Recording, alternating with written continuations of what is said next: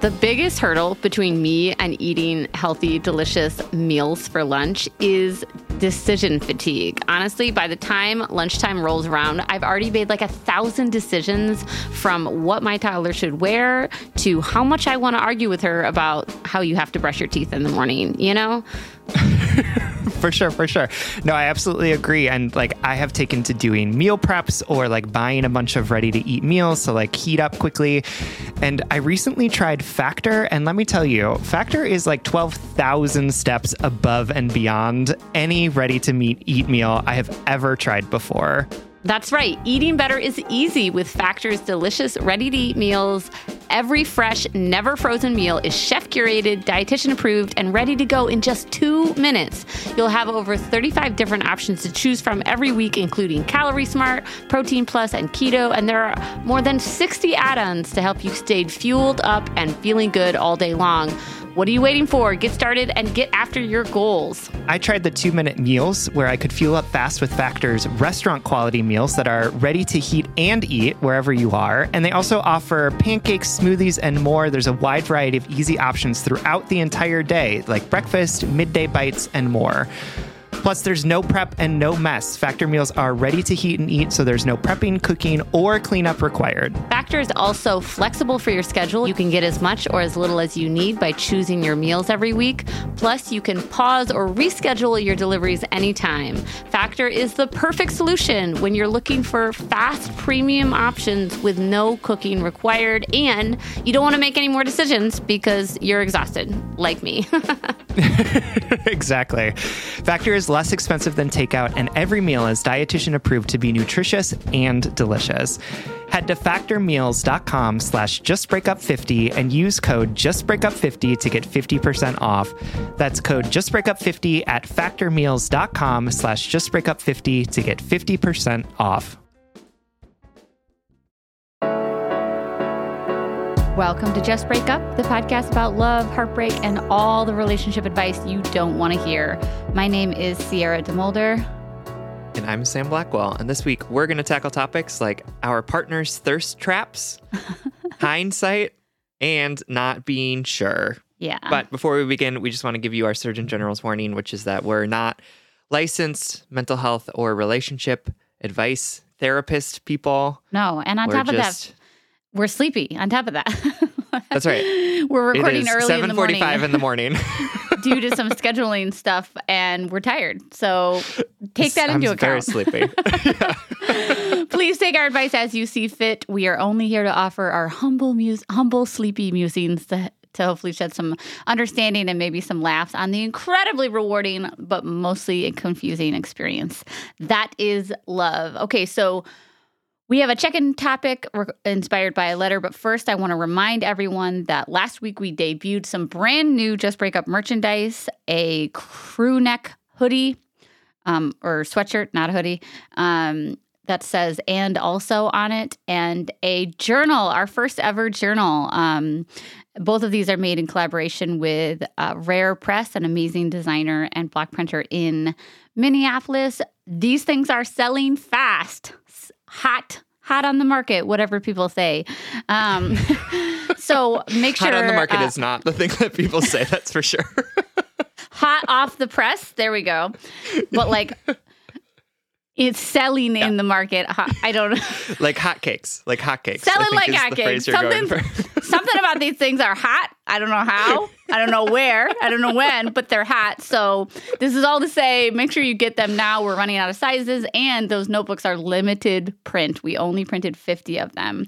So um, oh. I know, get them. And, and we've gone through like half of them already in That's week. great. Yeah. So buy it, keep it, it Give will it away. only increase in value, and then you can sell them and retire. Oh, it's going to be like funny. Beanie Babies, oh but my our, our notebooks. I, I, thought you were going to say like buy it, give it away, but you just like went the Scrooge, the Scrooge route.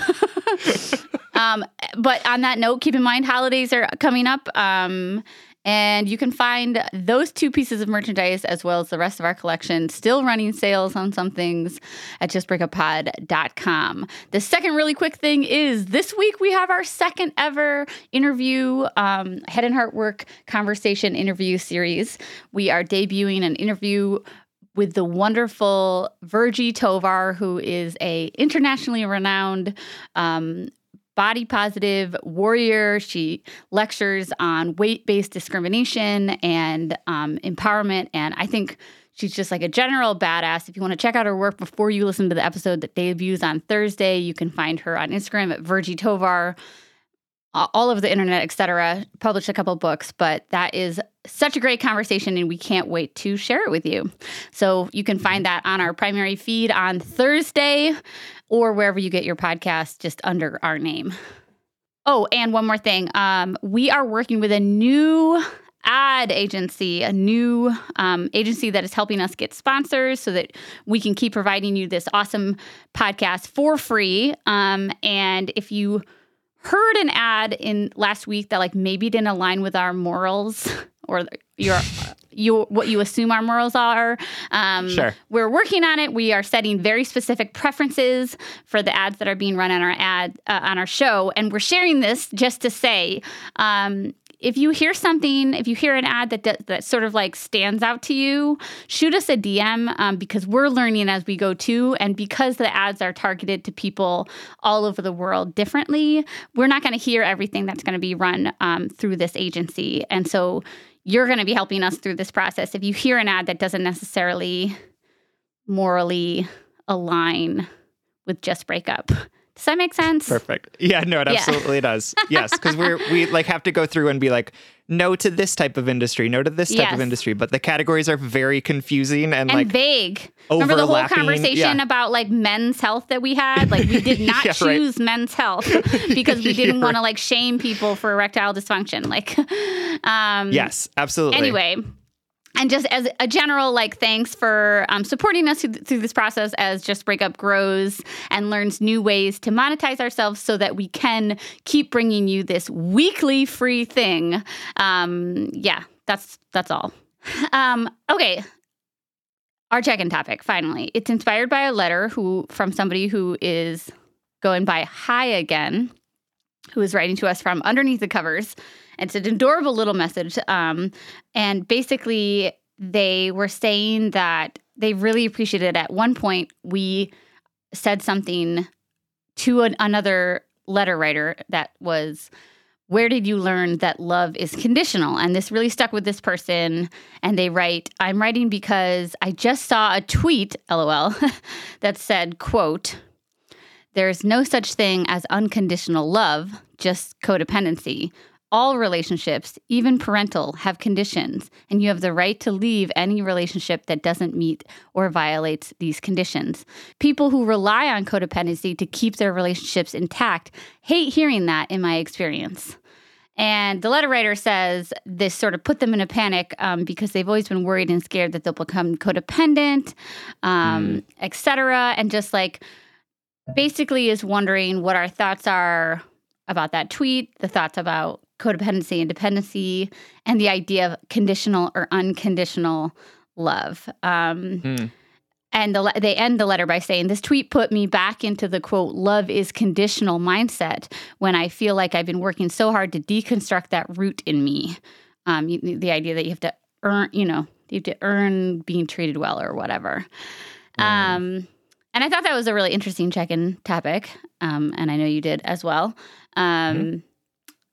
And I think that it's a perfect opportunity to remind everyone that they that at least to me there are very little like absolute truths. Especially on fucking twitter. Because i love that yeah. tweet. I love that tweet. And at the same time i have found it in my personal journey in my understanding of love very empowering for me to to to assess my relationship with the idea that love is conditional, that I have to behave in a certain way to earn it, right? Mm-hmm. That has been really empowering to me. On the other hand, um, I totally believe that there is no such thing as unconditional love because we all have standards and behaviors and checkpoints that get us through life. You know what I mean?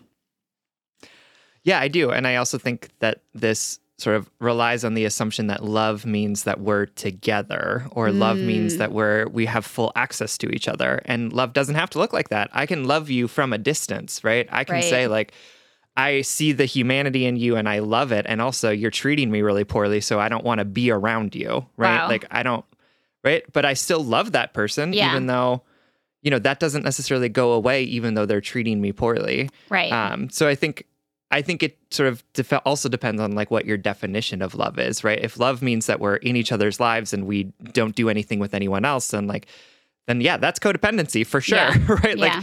and that's that's not not helpful either. But I think the idea of like we are all inherently lovable and loved, right? Yes. Like yes. loved for sure. And that the things that we do can cause people to do things out of the love for us that make them want to be distant from us or make them want to not be around us. And that's also true. But like I think the the point of talking about who taught you that love yet that love for you is conditional is more about like who told you you had to behave in a certain type of way in order to be loved rather than saying like you can do anything you want to people and they should just always be in your life. Like Right. that's There's that's two not what we're different saying. things. Yeah, exactly. yeah. We're trying to challenge I mean, and you know, speaking specifically from my from my experience, like for me, it was about challenging the idea that um I was only valuable in a partnership, family role, friendship if I behaved in a certain way um, and that there was no leeway in that. I couldn't be a human. I couldn't make mistakes. I couldn't take up space or or be selfish every once in a while. You know, like for me, it, it was like a lot about deconstructing um, this impossible expectation that I was putting on myself. In, instead, accepting the universal truth that there that I just don't believe that we like you know end our life and go see our god or whatever. And Mhm, they mhm. and there's like a checklist of like are you naughty? You're nice. You know what i mean? And instead it's like i have to believe that there's inherent worthiness in all of us because i see it in others. Like why can't i see it in myself? Um Mm. that's really what breaking down the condition conditional versus unconditional love to me was. Um and then in terms of like giving myself in the same conversation right? It's it's saying that it's not selfish of you to say i love you. I see your your inherent worth and and the way that you're suffering but the way you're treating me is hurting me right now and I am Mhm. therefore allowed. I'm not hurting you. I am not, I might be disappointing you, but I'm not hurting you. I'm not doing something wrong as a person to say, like, I, I'm not going to accept this behavior and I need to take space from you. I need to love you from Mhm. afar, like you said. For me, they're connected, even though, like, I think it gets confusing semantically because we're using similar words, you know? Yeah. Yeah. Unconditional and conditional, they're, they're related, right? But in, in this instance, they're, it's a lot more complicated, I think. For sure. And we're using the word love, and love, of course, has like 27 billion, Billion. different meanings. Right, right. Like, It's like, a everyone is probiotic. just like, yeah. that was the A plus joke. if I could, if I do say so myself. It's great. It's great. Okay. It is not FDA regulated love, No, you know, no, so no. there are no like fixed definitions of it. I bought some probiotic the other day and it was like it like one would be like 55 billion active cultures, 85 billion active cultures. And I was like, what's the what? How are you measuring this? You know. Anyway, continue. I don't know. I don't know where to go from there, but yeah. Um, go ahead. Yeah, I mean, I think that that's no. It's just one of those things where it's like uh, multiple truths can be true at the same time, and like what that Yeah. person said on Twitter is like super legit, and I Totally. absolutely agree with it. And I also still think that love can be unconditional, and that we are all Yeah. worthy of unconditional love, even if sometimes based on the things that we're doing to people, they don't want to be around us. yeah I, I think about you know my my marriage right? Like we work hard to to communicate well and lovingly to each other. Um and and that and that marriage would undoubtedly crumble if i was behaving in a way in which willow my wife didn't feel respected and reciprocated you know like that's not Right. it's not sustainable. And also at the same time so our love is conditional number one. But and at the same time, in order to build a certain amount of vulnerability and trust and like foundation, her we her and I have had to lean into this idea of um inherent unconditional love, the idea that like we're going to see each other through some hard times, we're going to inevitably fuck up, we are going to um I'm allowed to be imperfect. She's not going to Mm. break up with me. break up with me. She's not going to divorce me if if I am imperfect. You know, I have to show up for that shit. You know, Mhm. I have to show up and be accountable to that behavior. But she, I feel like love being, un, it's not about love being unconditional. It's about um, love honoring humanity, right? Yeah. It's like I I see you're you are a human. You're allowed to fuck up, right? You're allowed to as long as you come to the table, come to the arena, um, then you're you're engaging in in that in that inherent humanness, that inherent lovability. I feel like Yeah, we've we've go ahead. Sorry. No, and I was just gonna like I also have people in my life who I love dearly, who I am not in relationship with anymore. Yeah. Right. And I love them and I wish them well and I hope that they are happy and healthy and at peace and like I miss them and I feel a very strong feelings toward them and they're not in my life because of Yeah. the way that they treated me or the way that we Yeah. interact with each other and like and and so it is i think it is like relationships can be conditional right in terms of like how we choose to interact with each other but love doesn't have to be Right. and i think that like wow. i honestly feel a lot of love for like everyone in the world Yeah. right like Unfortunately, even the people so. that i hate right like Yeah. yeah like mitch mcconnell you know like i i think he's an awful horrible human and also i'm like and he's a human and so Yeah. like you know i'm i I feel a connection. I feel a love for him, and I, I hope that he finds peace and stops taking out his um, wounds on other people. Right. But like, I still like love him for being a human and think that he's worthy of love and kindness and care, um, even as he's enacting horrible things on people. Right. So like, I don't like that's more of what I was thinking of when like love is is unconditional. Is like, yeah, we are all humans, and and actually, if we can learn to love each other we might actually like make a better world rather than being Yeah. like, I hate you. I hate Mitch McConnell though. No, So- I know. I know you do. I know that was like I was like, wow, Sam's taking the high road on this one. Yeah. um, all right. Well, we hope that clears it up by making it even more complicated. yes. That's Um, honestly that should be the motto of our of our podcast. Of Yeah. We clear things up by making them more complicated. yeah, yeah, yeah. You just have to deal with the complicatedness. yep. Yep. all right. Uh, you want to get into our letters? Let's do it. Okay, so fun thing about this episode, I think we've done this like maybe once or twice in the existence of Just Breakup, but all three letter writers are he, him pronoun users. Um, Yes. So there you go. The first letter writer is coming to us from Robert, whose pronouns are he, him, who is writing to us from Australia. Hey, you two. I've been a longtime listener of the pod, and I wanted to start by saying thank you. I found your podcast right after a breakup that left me, my heart in a million tiny little sad pieces for a long time, and listening to your podcast helped me immensely on my journey of healing. I've started seeing this beautiful, gentle, kind, and thoughtful man. We've known each other for two years and have been dating weekly pretty seriously for about three months. He always has and still is posting thirst traps to his Instagram story. The story I tell myself when I see these pictures is this Oh, he is clearly doing this because he enjoys the sexualized attention he gets in his DMs. I never responded to these thirst traps because one, I would never anyway, and two, I don't like the idea of competing for attention in somebody's inbox. I guess I'm starting to feel a little jealous of whatever might be going on in those DMs.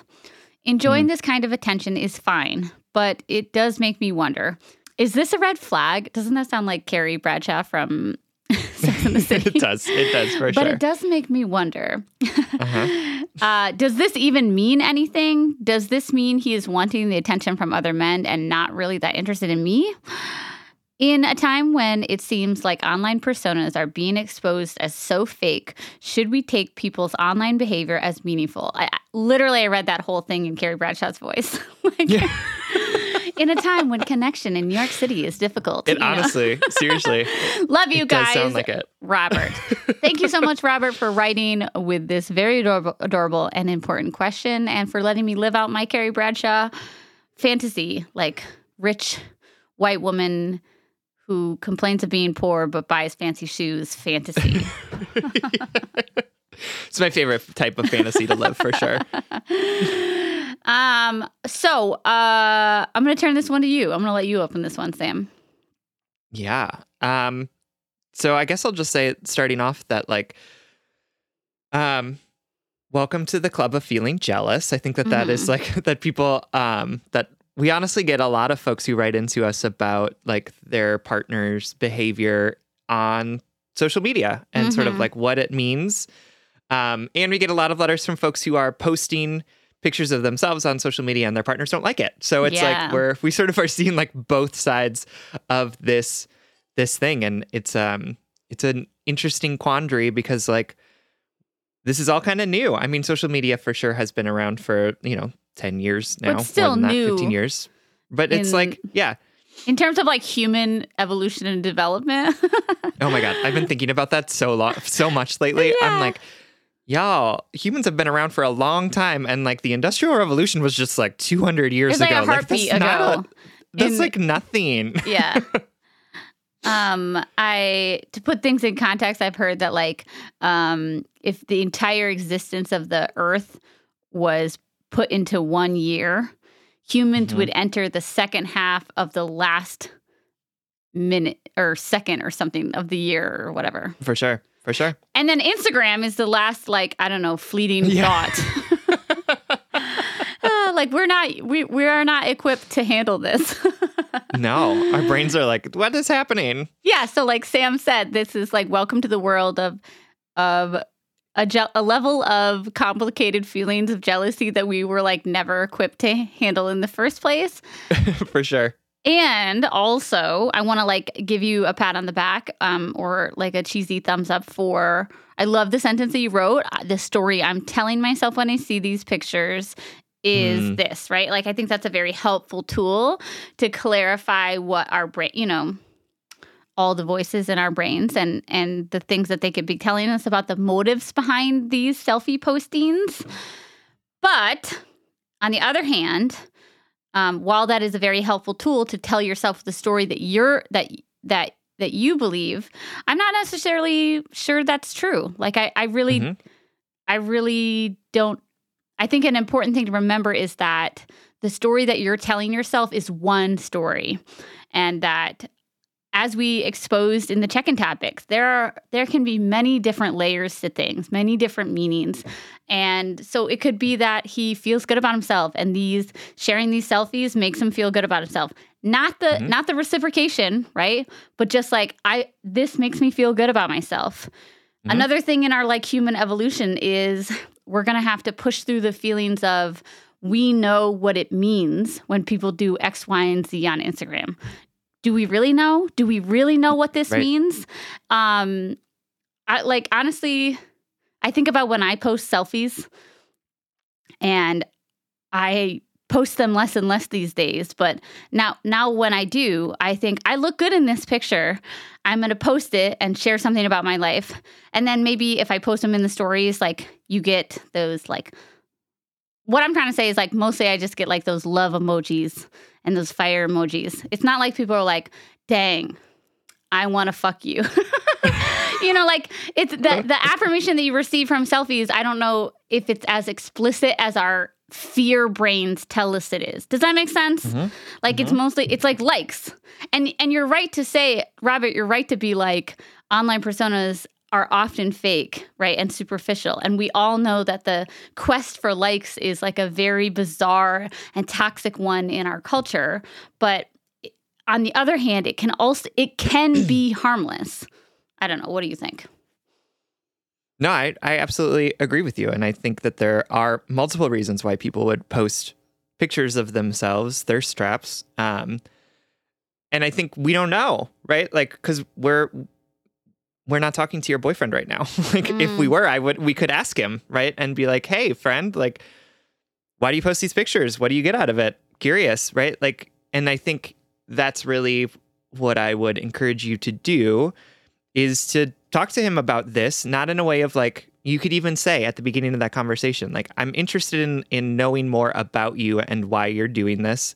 I don't need you to change it and I don't need you to fix it. Like, you're not doing anything wrong. I'm just like, I'm honestly interested in like what why your persona is the way that it is or like why these pictures are being or why you post these types of pictures um like you can you can be curious about it and ask him about it rather than sort of assuming that there's a reason why he's doing it and assuming the types of conversations in his his Instagram. Yeah. And at the same time, you're probably never going to know what's happening in his DMs, right? Yeah. Like that's the reality of being in a relationship with people is that they have a, a they have an right to inherent right to privacy. privacy, right? Like you don't have a you're not entitled to see the types of conversations that he has in those Instagram DMs.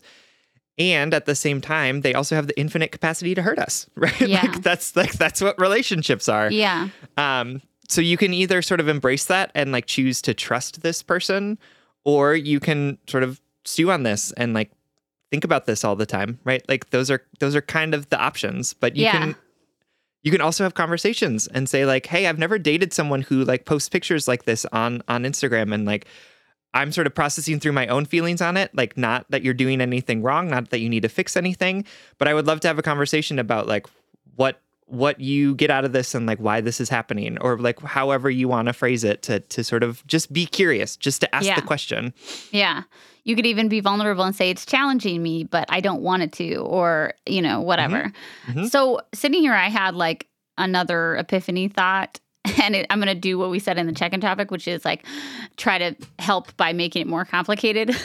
Because I was sitting here thinking, um, there's two things in this letter that I keep fixating on. One, um, he's doing this because he, um, w- who he enjoys the attention. Number one, like that that assumed whatever, and assuming that that is a bad thing to like want Mm. this superficial attention.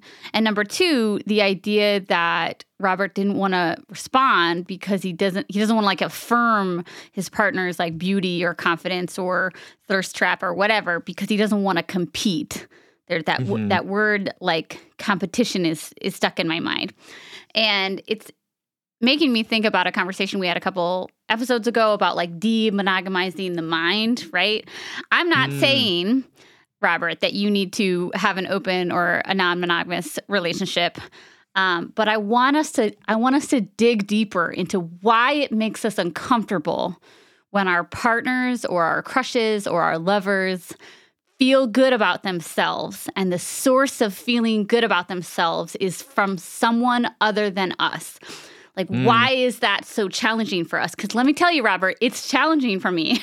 you know, I'm so glad that my crunchy, hippie wife doesn't have Instagram, right? like, I don't have to deal with that, right? But it has challenged me in the past. Did the she even do Instagram on that tiny phone that she has? she got she updated. She she got it. okay. She had an iPhone 4 for like 13 years. It was, it was so small. um anyway so i i just want to say like i this is no judgment like i would have to work through these feelings too i i have to work through these feelings when she has like a great day with her friend but i have to ask myself Mm. why am i why do i feel threatened by my partner's joy or my partner's confidence Mm. or by my partner's external affirmation that comes from something that isn't me.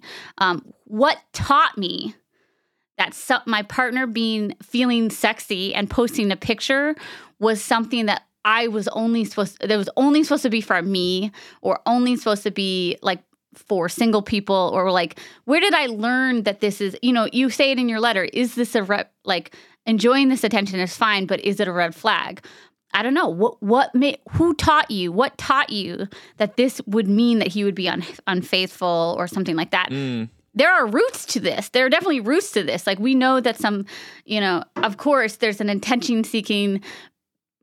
There, everybody has that attention seeking, um, affirming all the red flags ever X in their background. you know, like like that that taught them to be afraid of this but I want to just like take a step back and and challenge some of these thought patterns, these these assumed thought patterns that we're having.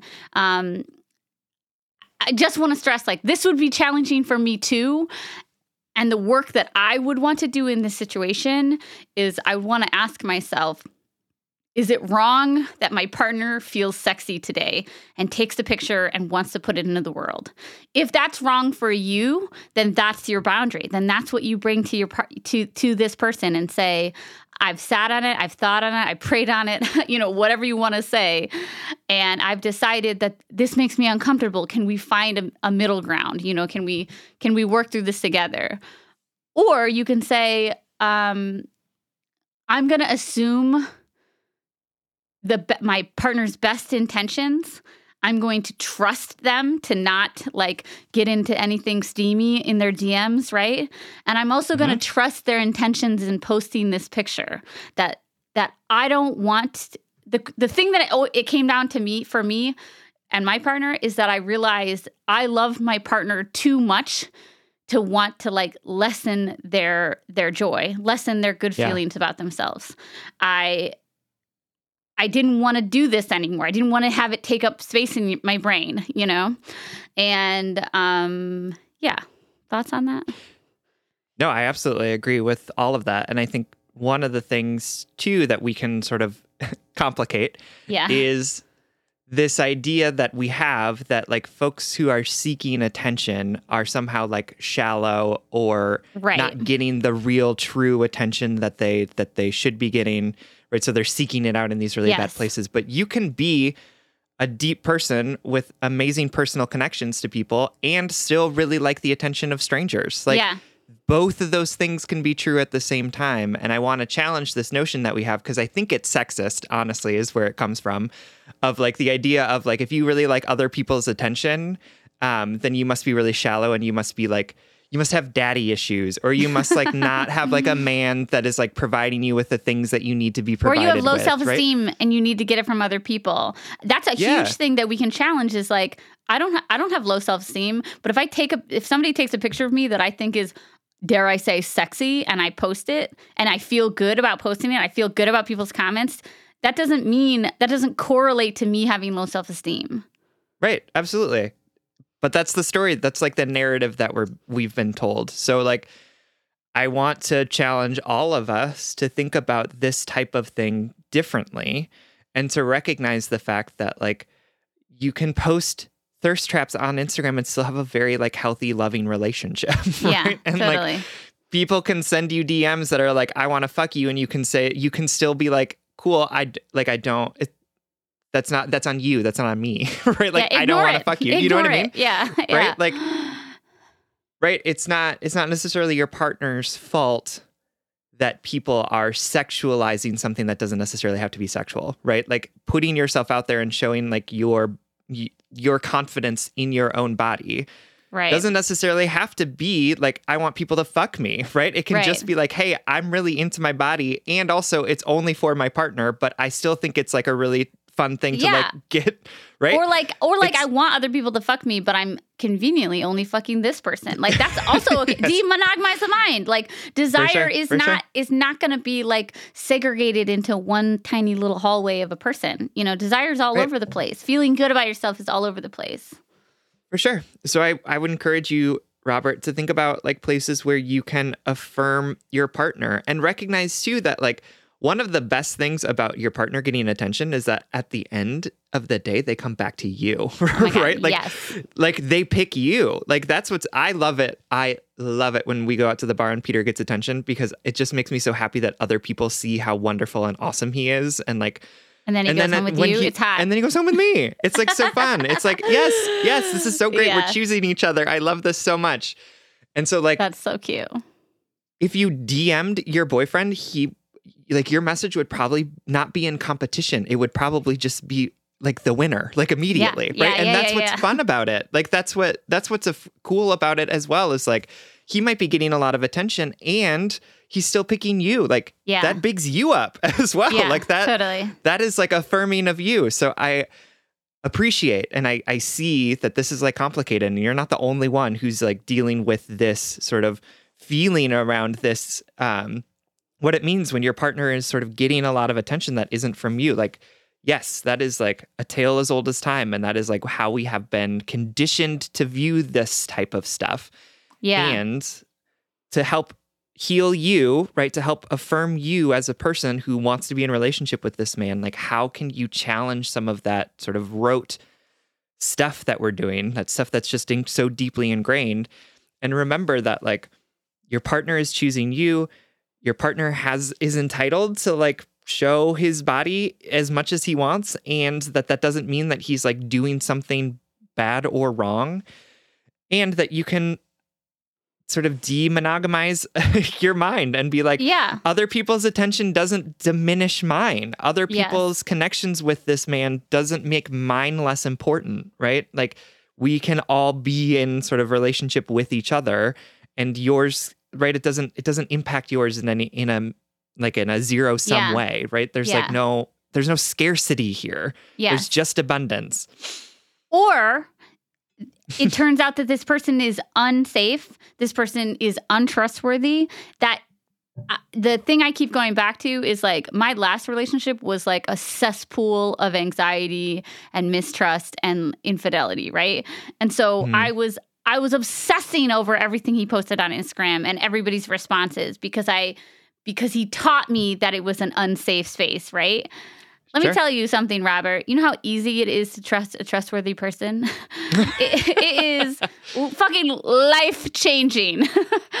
um, Mhm. This is all to say, if all of this goes awry, awry and and it all goes wrong, and it and and somehow your worst fears are affirmed that uh, that and and this partner is unfaithful or whatever, it still doesn't necessarily mean that quote unquote quote unquote thirst traps mean what we think they mean, right? mhm. and um and I think our purpose in answering this letter is just to is to push us all to sort of um to free ourselves really doesn't it suck to have your brain like taken over by these feelings of insecurity and judgment on a person that you have strong affectionate feelings for like it, it even with my ex who like did cheat on me i always felt so fucking nasty i felt so Mm. poisonous when i felt so entitled over the attention he got or Mm, you know Mhm. things that brought him joy and made him feel good about himself and so we're not one i'm definitely not saying this isn't hard this is so relatable you're not a bad person for having these feelings um i i don't judge you at all for having these feelings i in fact i relate to you number two the story that you're telling yourself is only one story. It could be a myriad of reasons. It could be a myriad of, of explanations as to why your partner's posting these pictures, and 99% of them are probably okay. and at the end of the day, if three, if something does, if if this be- behavior I think this is what I want to say. If the, if this behavior, we keep saying uh, demonogamize your mind, but like if this is uncomfortable for you and this this is not what you want out of a partner, then you need to be explicit about this with your partner, right? It doesn't do Mhm. either of you any service to to pretend like you are okay with something that at the end of the day, after all the head and heart work, you're not okay with. Eh? Mhm. Mhm. Um, after all that work, though, lean into it. I guess. For sure. And I think one of the ways that you can provide clarity for yourself and sort of establish some ground rules for how your relationship functions is by talking to each other about this, right? Yeah. And what are the parameters of of the DMs, right? Like is he like what are is he allowed to respond to them? Like seriously, like what are some of the like y- yeses and nos for like how Yeah. you want to like totally fine if he like likes things but like sexually explicit stuff is like not you're not comfortable with that right like you two together can establish some parameters around the relationship and how this sort of functions in a way that's not like you telling him what to do but in a way that says like you are partners equal partners in this relationship and you're trying to find a way to sort of move together so that you can focus on the relationship and not on this stuff that might be sort of peripheral to it Right. Absolutely. All right, Robert.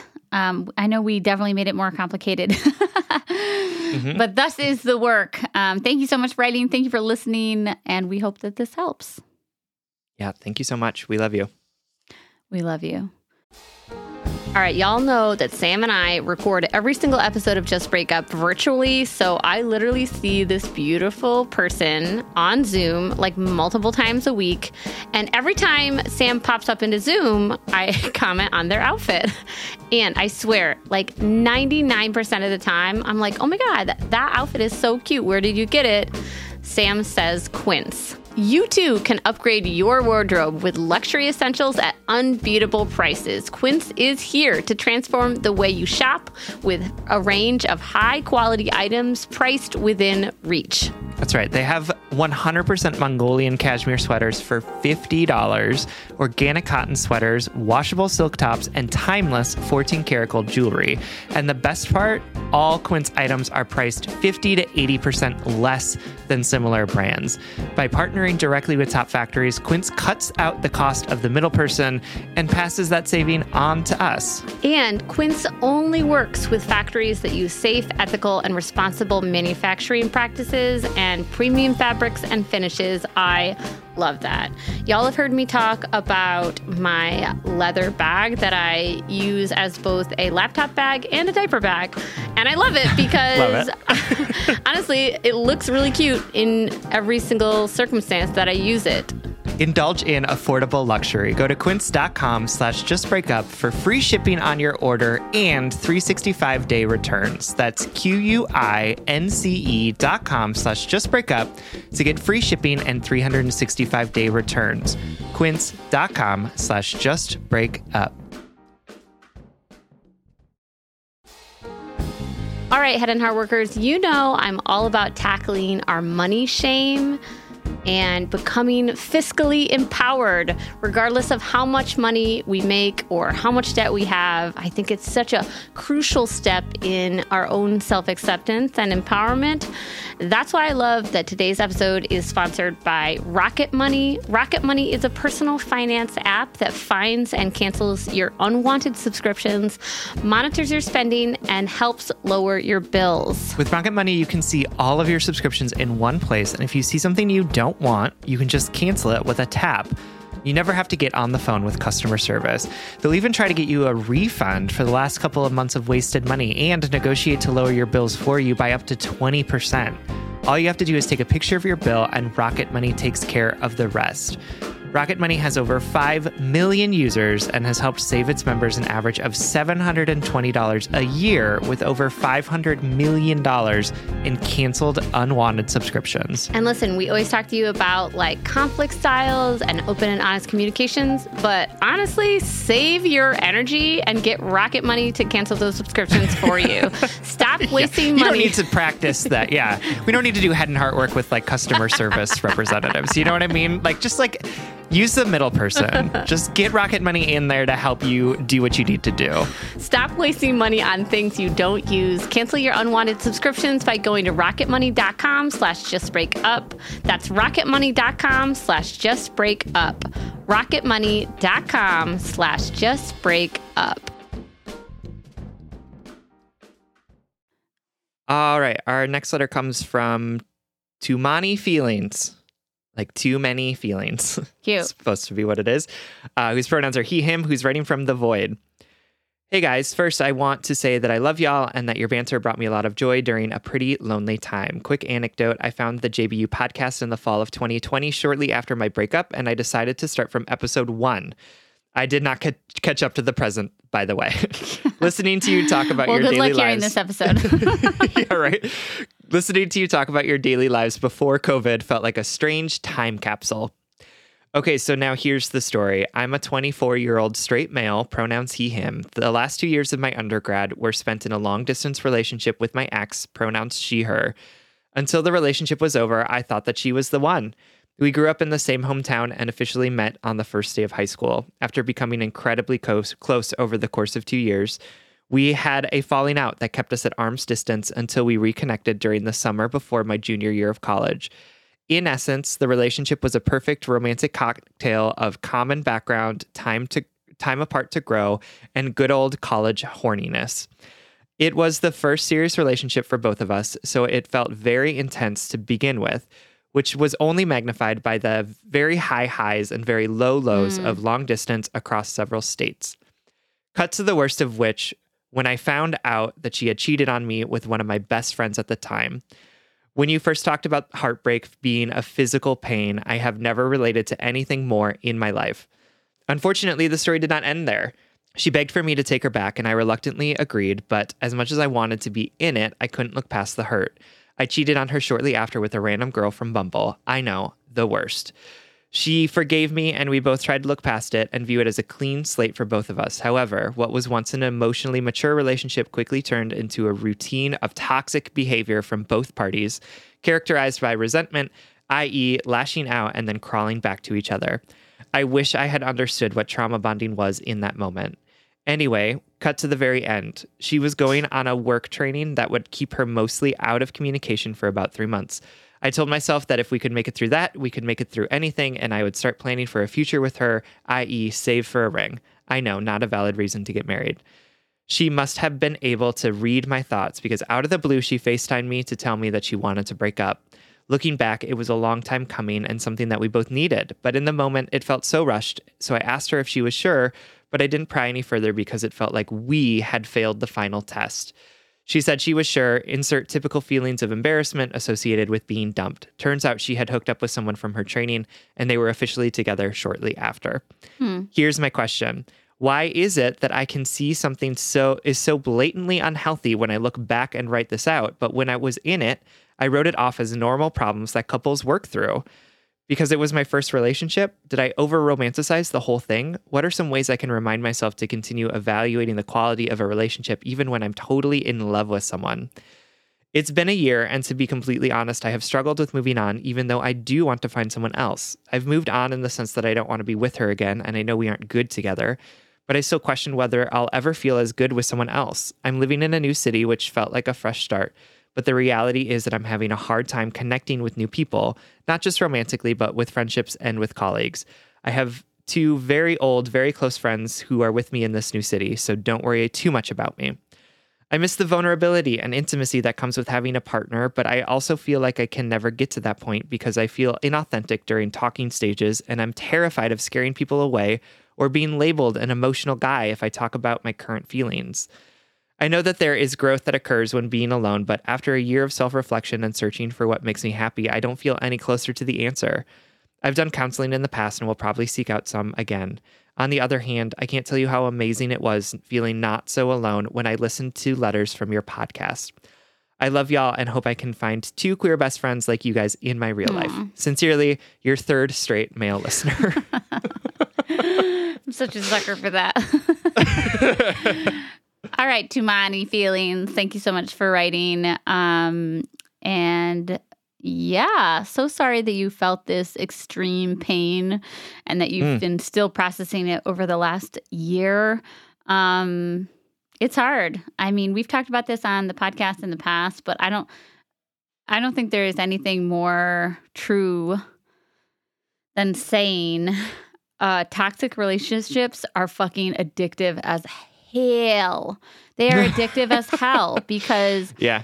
not only is there there trauma bonding and love bombing and um such extreme such extremes period you know and we've been you know you talked about like over romanticizing we've been conditioned to see toxic behaviors in relationships as romantic um as necessary as um normal you know um but on top of all of that, the cycle between the good times and the bad times, the cruelty and the kindness, those highs and lows, it's so addictive. It's so cyclical, you know. You get things get really wrong and you you feel like almost a zombie level of desire, like literally like no central cortex or whatever. Is that the right word? mhm. A Yeah, des- sure. an- an- a, a zombie urge to to to fix it, right? Because it can't Mm. stay this bad, right? You can't end it being this bad. You know, like like you have to fight for it and even if you don't want it even if it's so toxic and so hurtful well we have to make it right before we break up and then when it's right it's so good that you're on the high of it being so good Mm-hmm. um it's it's a it's a vicious thing It is for sure. And it is hard in those situations to see it for what it is too, especially if this is your first relationship as well, Mhm. right? Like um, you know, again, we're all doing everything for the first time, right? In Yeah. in whatever moment. And so the idea that that you weren't able to identify some of these toxic behaviors is because you've never experienced them before. So how are you supposed to know that they're they're toxic or that they're harmful to you? Right? We can do a lot of reading, we can do a lot of listening to podcasts or whatever it is that can like sort of help us maybe identify some of those things sooner. But it is really hard in a relationship when things are toxic to know necessarily that they're toxic, especially if we've never experienced anything else before. So if you don't know what it feels like to be in a relationship that is working really well or where there's communication and trust and a foundation, um, it can be hard to identify like places where where things aren't going well. And even if that has happened, it can still be hard to identify, right? right? Like Right. even if you've dated someone and it's been it was a really healthy relationship, you can also find yourself again in a toxic one and be like, "Wait a minute, how did I get here?" right? Yeah. Like that happens all the time too. So like uh, I don't think that you are alone in any way of of looking back and being like, "Wow, that behavior was really toxic," and still it happened, and still I didn't think anything of it, or like I thought that this was okay for me to be doing or my partner to be doing. Like I think Yeah. that that's a very human uh, thing that's happening. You know what? Um, like I love to look into when I was like processing some abusive relationships in my life is cults. there are there are wild uh, similarities with cults and toxic relationships including like love bombing and cognitive dissonance like when when everything in the in the world is like presenting one truth but you choose to believe another one. Um that's just like a general side note like maybe watch a couple cult documentaries. Yeah. and you remember that we humans are incredibly fallible in um we are desperate for connection. And i mean that in in not a in not a pathetic way but in a in the most human way possible. We want love. We want to be seen. So of course when somebody toxic says i love you and i see you but only in this toxic way we we take it sometimes. That's that's just it's unfortunately in our nature. And some people might sound think that that sounds depressing but for me it's like well thank god i'm not the broken one like we are designed this way you know Mhm. and and as sam said we're all doing this for the first time there's no love manual like there's no directions and how to get this right and it's it's human nature to want to see the best in someone else even when um the best is like a flaming pile of baby diapers used you know yes. Yep. Um No, I yeah. think that that's absolutely true. And I think, you know, I'm thinking about our conversation with Virgie, the one that's coming out on Yeah. Thursday. yeah And, you know, she talked about how the systems of capitalism, systems of white supremacy, systems of sexism, right, are making it hard for us to be in tune with our intuition as well. yeah yeah Right. And thinking about sort of the ways in which we're taught to not trust ourselves or that like there are ways that relationships are supposed to work that are Right. not in line with like actual connection or like what we actually need to be nourishing for us. Um and I think it it makes sense that those that that we often sort of lose touch with that intuition to say like wait a minute I'm not feeling good here so like maybe something needs to change because we're taught to to not question things and to go with it. And like this is the way that things are. So um you ask sort of how do you re- continue to evaluate the quality of a relationship even when i'm totally in love with someone? Um it is sort of getting back in touch with presence with ourselves with like yeah whether or not things are working with us and that's like a lifetime journey like that is like a lifetime that is a forever thing. It's not like, hey, check off all of these boxes and then suddenly you are like Yeah. fully and deeply in touch with yourself.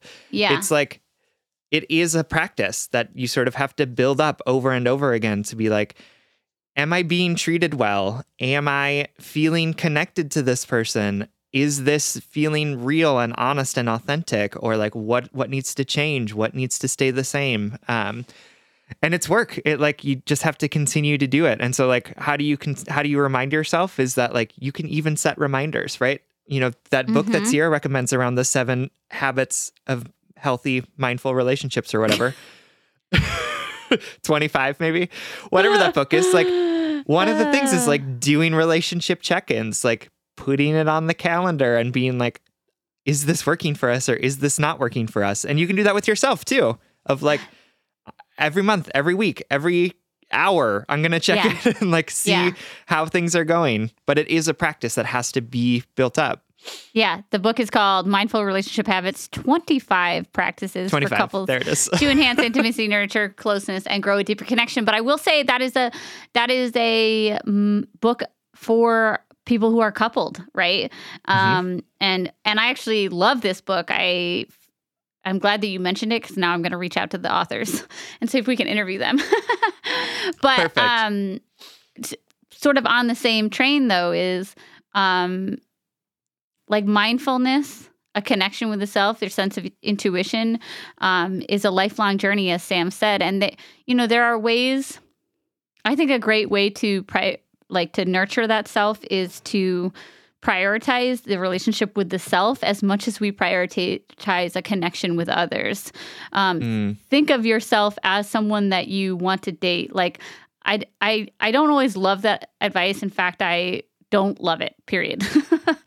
Ever. sure because like dating yourself, yeah, that's it's like really hard to like want to date yourself when like it's not nearly as exciting or affirming or and it's kind of cheesy and like it's lonely. oh you i love it i'm so Yeah. i i'm so into it I, I I'm into the, how about this? I'm into the idea of it. I'm not into that packaging of dating yourself. You know what I mean? Sure. Like, you know, take yourself out to dinner. Like, yeah, okay, but like I bet I guess what I want to say is like nurturing the self is as important as finding nurturing from others.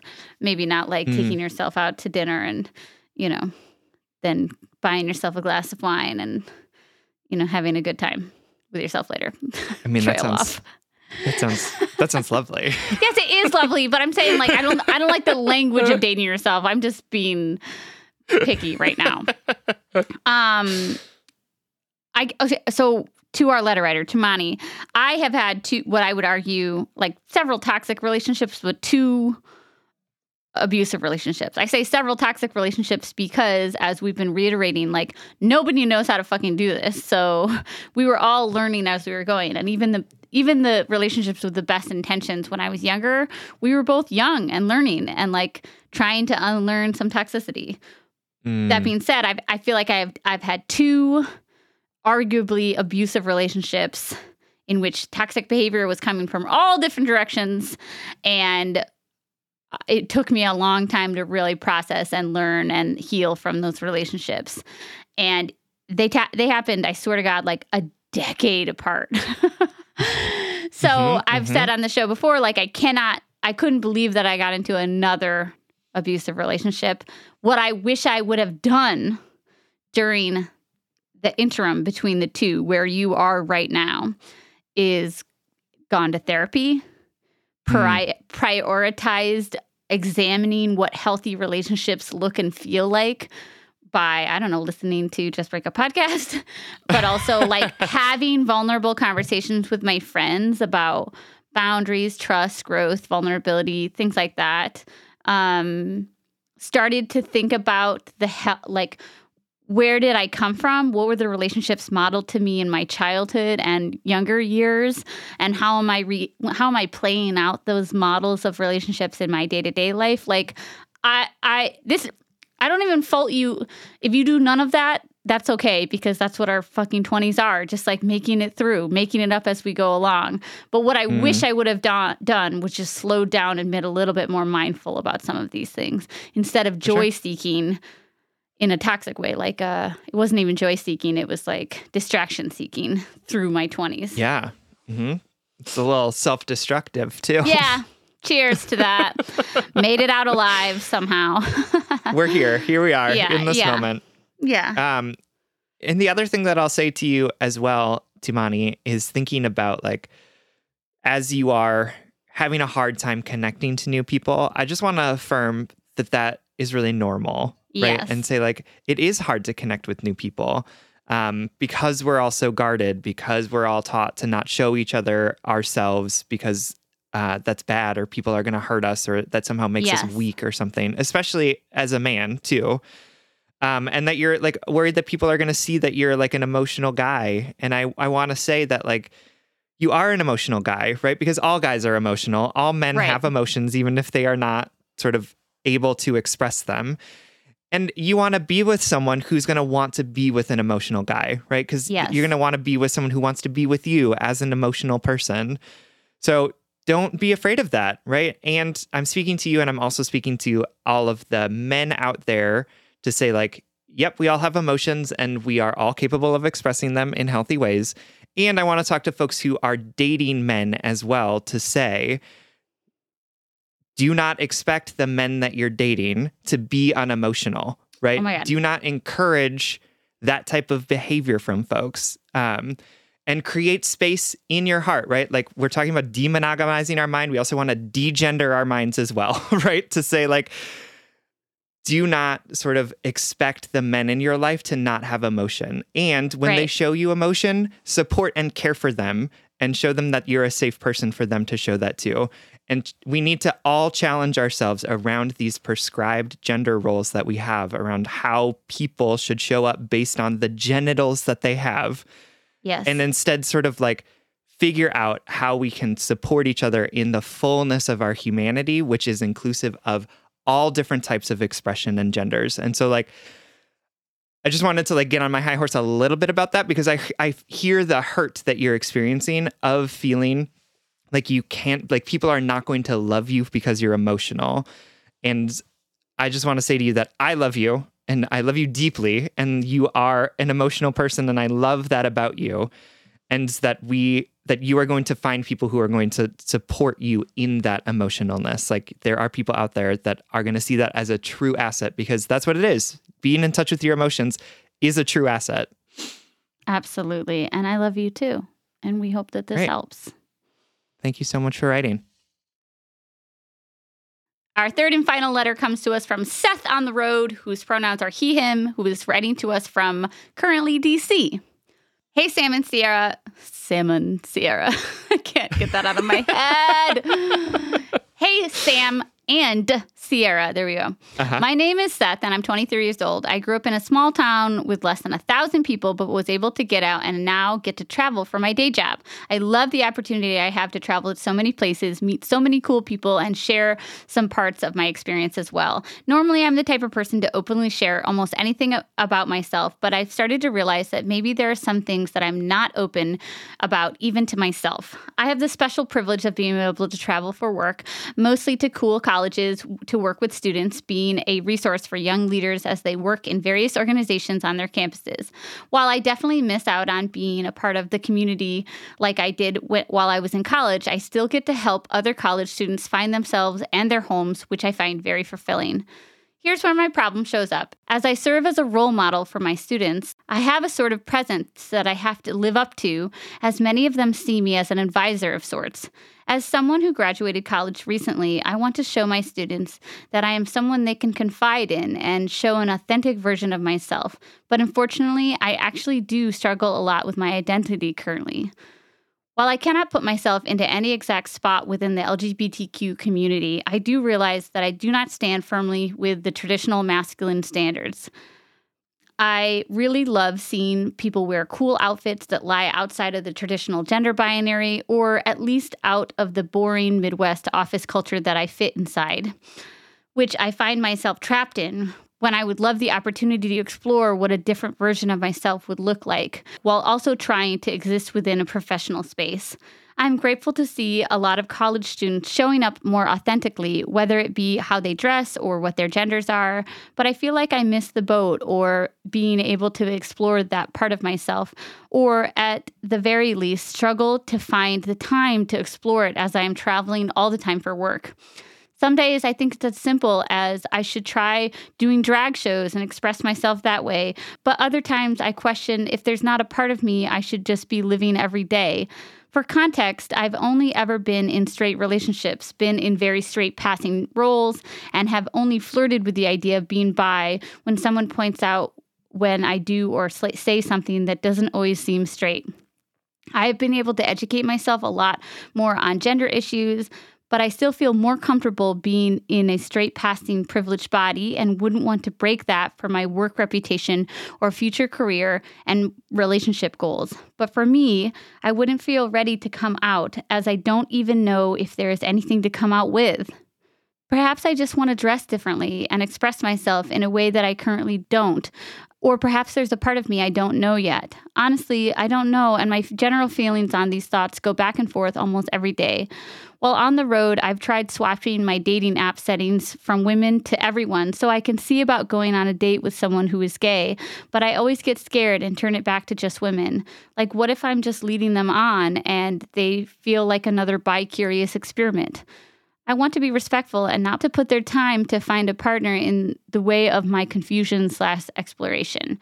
I suppose here are my questions. How do I explore my sexuality slash gender expression safely and find a more authentic version of myself without harming others who have already known what they want? Am I overthinking what people will would think of me, or am I correct to have some caution of how my friends slash work life may look at me differently? I'm worried this all would come off as me just trying to be trendy, when really I just want to be more authentic to myself and those around me.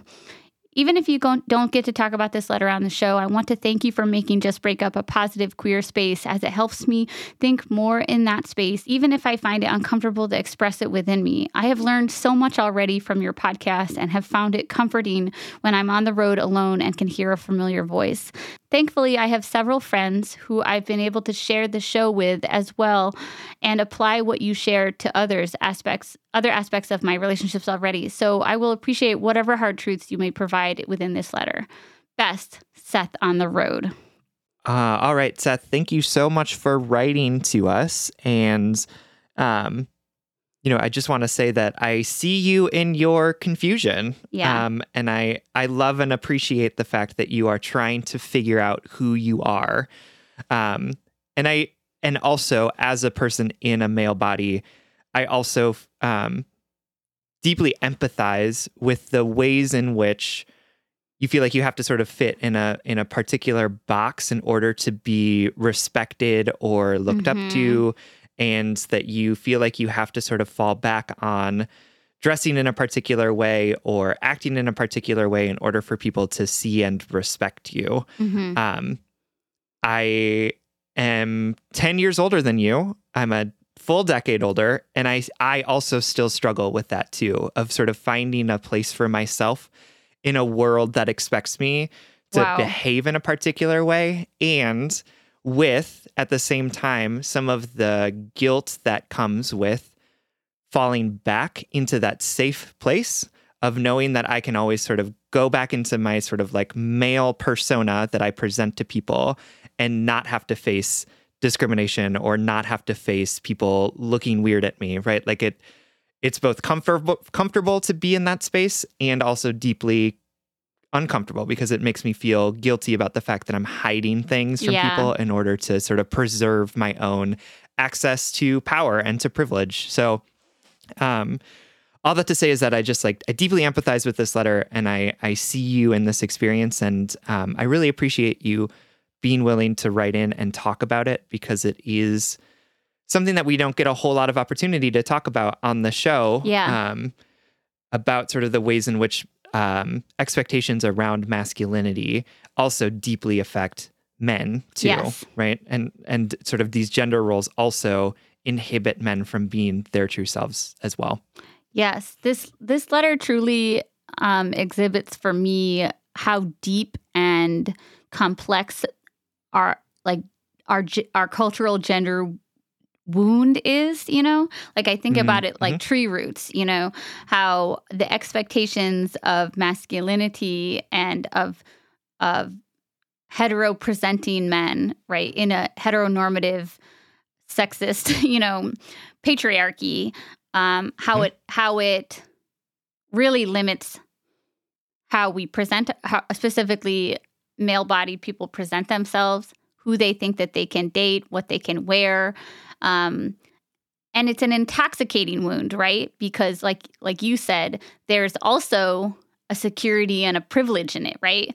So the tension Mhm. is do I explore this part of me um, that I have been taught is um, unsafe, that I've been taught that is that is um, the the outside, the the unknown, the other, Mhm. right? Or do I stay safe in this place of um, in this and I, and I, I'm using the word privilege here. Um, we know that this benefits you, but I in this particular tension, it's more about safety, right? It's more about like you know, a Mhm. lot of people would stay in a safe place, right? A lot of people would stay in that um, nuanced power um, because because it, the world is so scary and the world can be so um, addicted to our ideas of gender and our ideas of sexuality and our ideas of um, the the the ideals of the patriarchy. We're so we're so deeply connected to them in such an addictive, like toxic way. Um, I I don't I I don't blame this struggle. You know, like I don't um, I don't blame you for feeling this tension, um, Seth. And like Sam said, I think I'm I'm grateful that we can talk about it. Like he said, we don't get a lot of letters like this, but we I know that this is out there. I know like my Mhm. male partners have expressed this extreme limitation and and that you know you mentioned this in the last letter sam like people who are dating men don't expect them to be emotionless i know that i have Mm. inflicted gendered violence through my expe- expectations on my male partners you know i have not i have i have felt i have limited them in their expression of themselves through my through my own gendered expectation of them and uh Mm. It's just such a fucking like i said it's like a tree root wound you know it aff- affects all of Mhm. us in so many different ways Yeah, for sure. And I also think that there's there's sort of this expectation of like surety when it comes to gender and Oh God, sexuality. Like we should always be sure of things and like experimenting is bad or like not knowing means that you like don't know yourself self enough. And I I also want to push back against that Yeah. and say that like gender and sexuality can be really fixed for some people and it can also be really fluid for other people and that there's like no right or wrong way necessarily of exploring that that sort of surety or that like that all of the different ways in which gender and sexuality can be experienced and expressed so like i i don't feel strongly about what my gender is in this Right. moment, right? I feel more attached to my sexuality and sort of what it is. And I can also like be open to the idea that there might be different things that might happen, right? Right. Like I can also be open to the idea of like, I don't necessarily have to be sure all the time. right Um, and I think that like politically, sort of that surety has been helpful, right? The idea of like, well, I was born gay, and so I am just like straight people, except for this one little thing, and so therefore I deserve the rights and privileges of the straight people around me. Like that has been a really helpful political move for yes. queer people. Um, actually, particularly for gay men and gay women, right? Gay cis men and women. Um, but like the reality is, is that like there's a whole spectrum of sexuality and gender that exists, and that like we should feel able to explore and understand that more deeply and come into our understanding of ourselves, not just because of like suddenly we are like ingrained, we are born ingrained in a particular thing, but also come to know ourselves through experiencing things, right? And Right. through trying things and through wearing different types of clothing or trying on different pronouns or, you know, having sex or having relationships with all different types of genders, right? And that isn't to say that we should like treat people like experiments, right? But I, I do want to push back on this notion of like the idea of somebody sort of going on a date with somebody of a gender that they that they aren't sure that they're attracted to is somehow like exploitative Yeah. right or somehow like a bad thing i think that you can do it in a respectful way right i think Right. if you can be upfront with what is happening with you and you can be honest about sort of the expectations like I would be happy to go on a date with a man who identifies as straight, but is like, I'm not sure. I think that I might also be into men. Like, I would like, I think that that is such a beautiful thing for somebody to express and want to explore. And especially because we grow up in this sort of presumed heterosexuality, this presumed sort of like cisgenderness as well, that we don't even have time to explore those things in our youth, right? Right. Like as young people when we could be spending time figuring out what those attractions are and what those those expressions are of gender are. Like we don't have that. And so like we have to do it once we're once we're older. And I love that you are 23 and that you think that you like are old too old to like do that. like it's just like you are still so young. You have like still so much life in front of Right. you to be able to do that exploration and come to know yourself more deeply. I have absolutely no expectation of you to know yourself deeply right now. Yeah. Right. I don't have expectation of me as a 33 year old to know everything about myself. Like, and I don't expect my mother, who is 69 years old this year, to deeply like to know every aspect of herself. Right. Right. Like, that's just that's just life. And so I love the idea of you figuring out what this means for you, of you being open to the possibility of something outside of prescribed masculinity and heterosexuality, right? Yeah. And that could be anything you wanted to. You know, like I think that there's this sort of we work so hard to like push away from the binary in conversations about um sexuality, but we also like we enforce uh, sexuality and gender, but we enforce it as well because and and I'm talking about Mm. gatekeepers within the queer community too. You know, um, the the the biophobia and bi erasure um, and the um, non-binary erasure that kind of gets caught up in these conversations because the tension that I hear in this letter, Seth, is I am I'm somewhere and I don't know where, but I but I'm not enough. I'm not enough. I'm not queer enough. Mm. I'm not. Uh, I'm I'm too cisgendered, or you know, like I have to be all or nothing. I have to be sure of myself, sure of this exploration. Um, but that's this. That's that forced binary that we put on ourselves, even even within the queer community. Um, that we we want things to be one way or another. You know, we want our non-binary um, siblings to look non-binary instead of you know looks present cisgendered or whatever you know we want Right. our queer pe- you know we want especially for men like talking about this gendered wound we want our bisexual men to be closeted gays or to be super effeminate or like we want to be able to code people Mhm. as things and all of this is our wounds right? Like all of this is wrong. I'm not defending any of this. Um Right.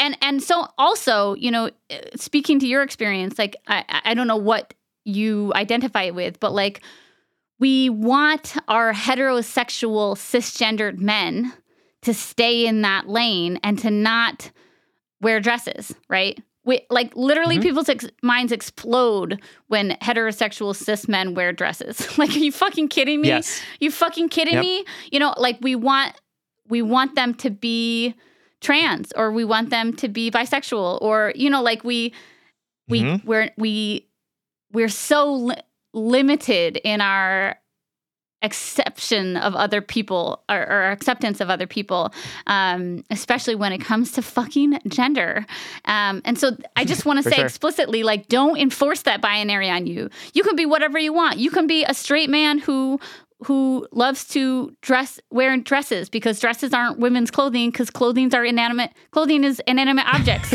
they don't have genitals Right. like they don't have sex you know Mhm.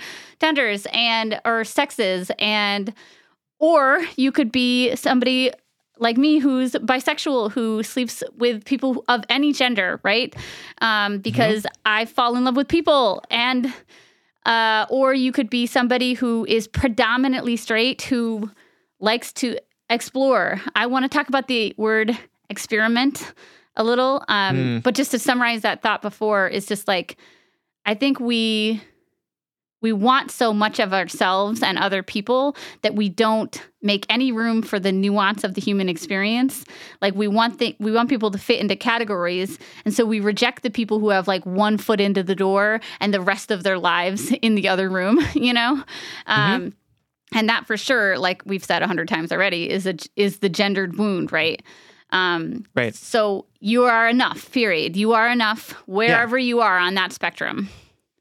For sure and I am much less interested in policing whether or not people are queer enough to be yes. part of the community and much more interested in holding people accountable to doing the healing that will stop them from enacting gender-based violence on people, right? And on like, themselves, yeah. Like right? Like it's like you know if if you are like seth and you are uh you know sort of exploring what that means for you or if you're like a straight man who wants to like wear dresses and like be an ally to queer people right? Like i'm absolutely on board with that.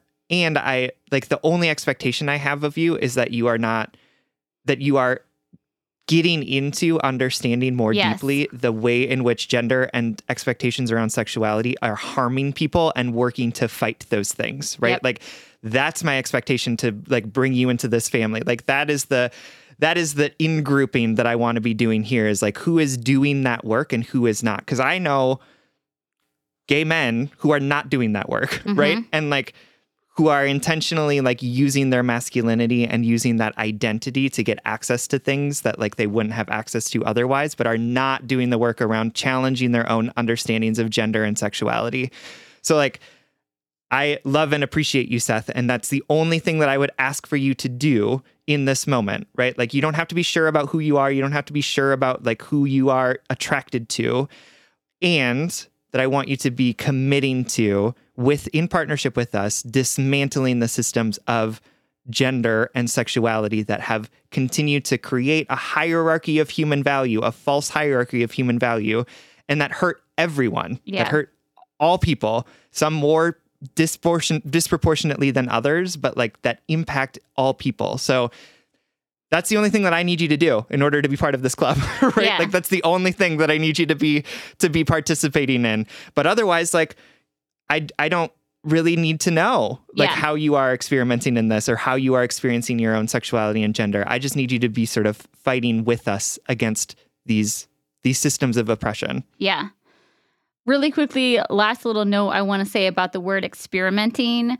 I do want to mm. acknowledge um, you know, the people who are sensitive to being experimented on have a specific wound, right? Have a lived mm-hmm. experience, mm-hmm. whether it's like a, a, an ingrained cultural understanding or a lived experience that taught them that people who are not f- fully gay or fully out or whatever are unsafe for them. And at the end of the day, we mm-hmm. cannot mm-hmm. deny people that wound, right? I cannot deny mm-hmm. that an ex of mine was fucked over several times by by a bisexual person and so she didn't trust that I was bisexual, right?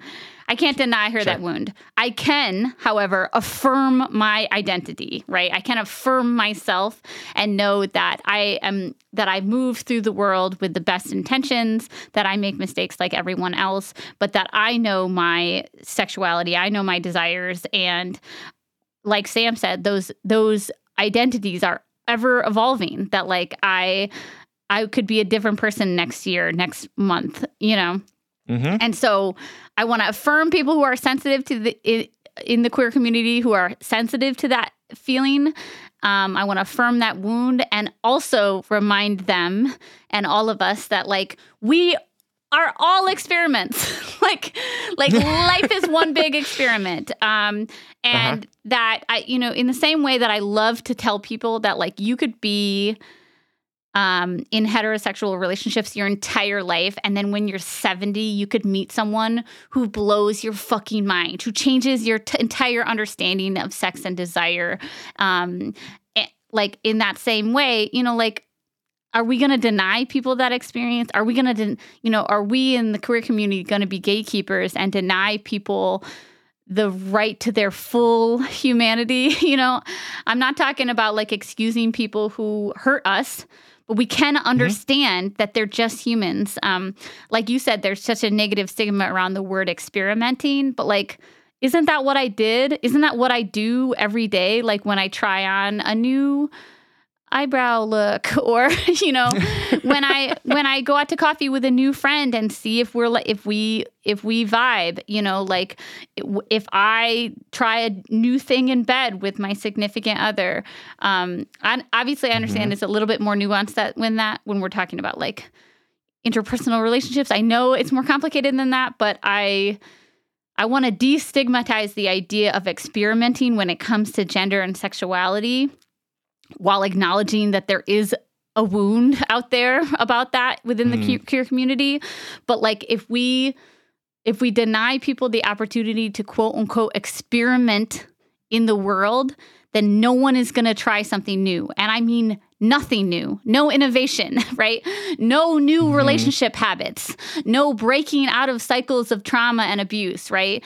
Um, so I want to just shift our understanding of that and tell Seth and everyone out there, including the people wounded by someone who was quote unquote experimenting, is that like we all have the opportunity and the privilege to do something new. Um, and that we should work to like destigmatize that.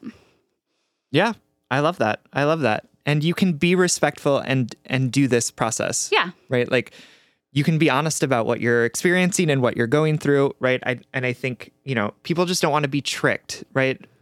And also, people get tricked in relationships all the time, yeah, I right? Mean, like that's that's what I feel like is like we we all put like yeah, you could say uh, when I think about it in the past, you know, you could put on your dating app or you're in your dating conversations of like um i've actually never you know like for me i'm gonna talk from my experience. I've never dated a, a woman before.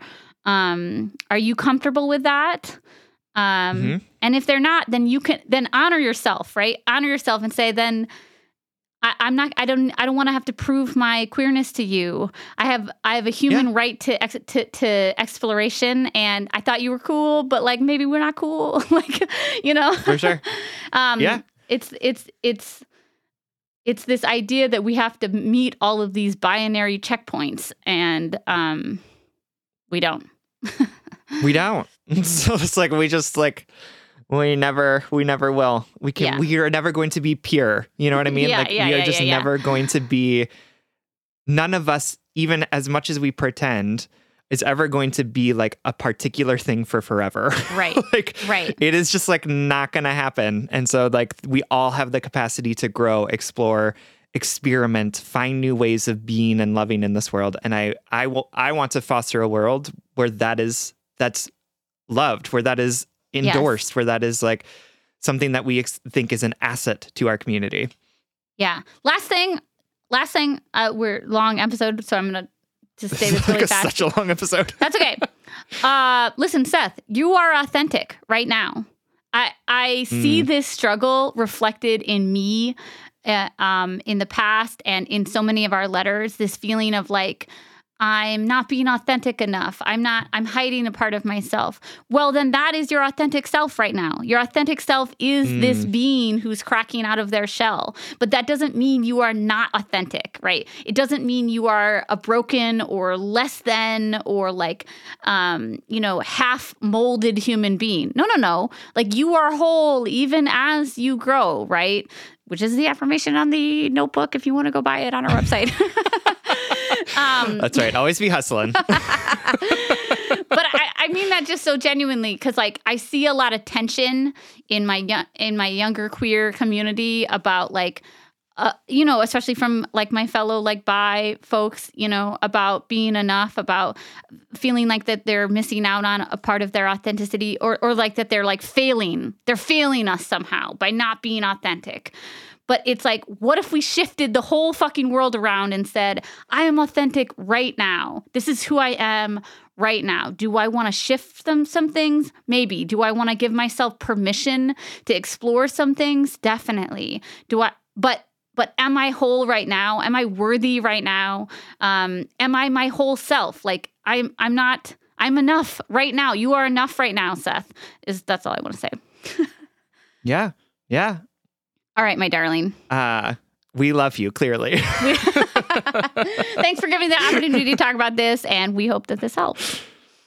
Absolutely. Thank you. This brings us to the blind date segment of this episode, in which every show we want to shout out something that we love uh, and that we want to send you home with. And this week we are setting you up with.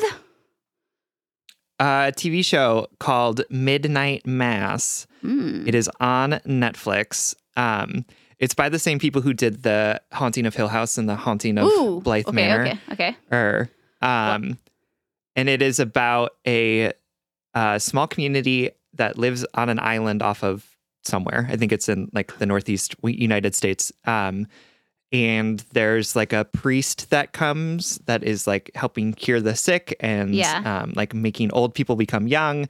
Um, and I don't want to give anything away because I don't want to spoil any of it. Um, but it is I we finished it probably like three weeks ago, four weeks ago, um, and I can't stop thinking about it. Like it is, it was just so wild. The whole thing was just like beautifully done. It was weird. It was creepy. It was eerie. Um, and it was just like this. The way that the story unfolded towards the end was just like so bizarre and so cool. Um, and I loved every minute of it. Uh, I will warn you that it starts out really slow, which is intentional. So just like stick with it as it goes because it's gonna everything that happens in the beginning like is paid in dividends by the end of it. So Mm, I can't wait. um, if you're into creepy um, horror sort of stuff, uh, if you really liked The Haunting of Hill House, um, I think you're really gonna like this. So it's uh, called Midnight Mass, and you can find it on Netflix. I'm to check that out for sure. All right, everyone. Thank you so much for listening. You can like us on Facebook and you can follow us on Twitter and Instagram at Just Break Up Pod. You can slide into our DMs, send us your favorite relationship memes, but most importantly, you can submit your questions about all matters of the heart at justbreakuppod.com, which is also where you can find our merchandise. And make sure to stay tuned to our second ever installment of Head and Heart Work Conversations, an interview with Virgie Tovar, coming out this Thursday.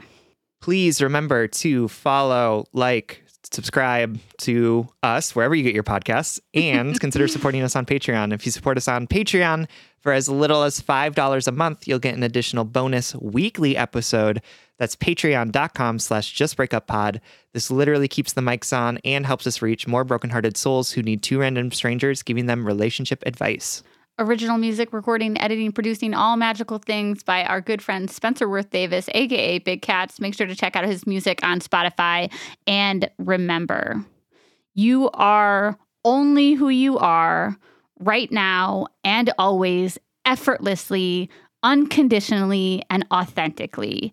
You are allowed to grow and change within that. Change is an inherent part of your authenticity. And the idea of being true to yourself is one that comes with seasons. And if all else fails, Just break up.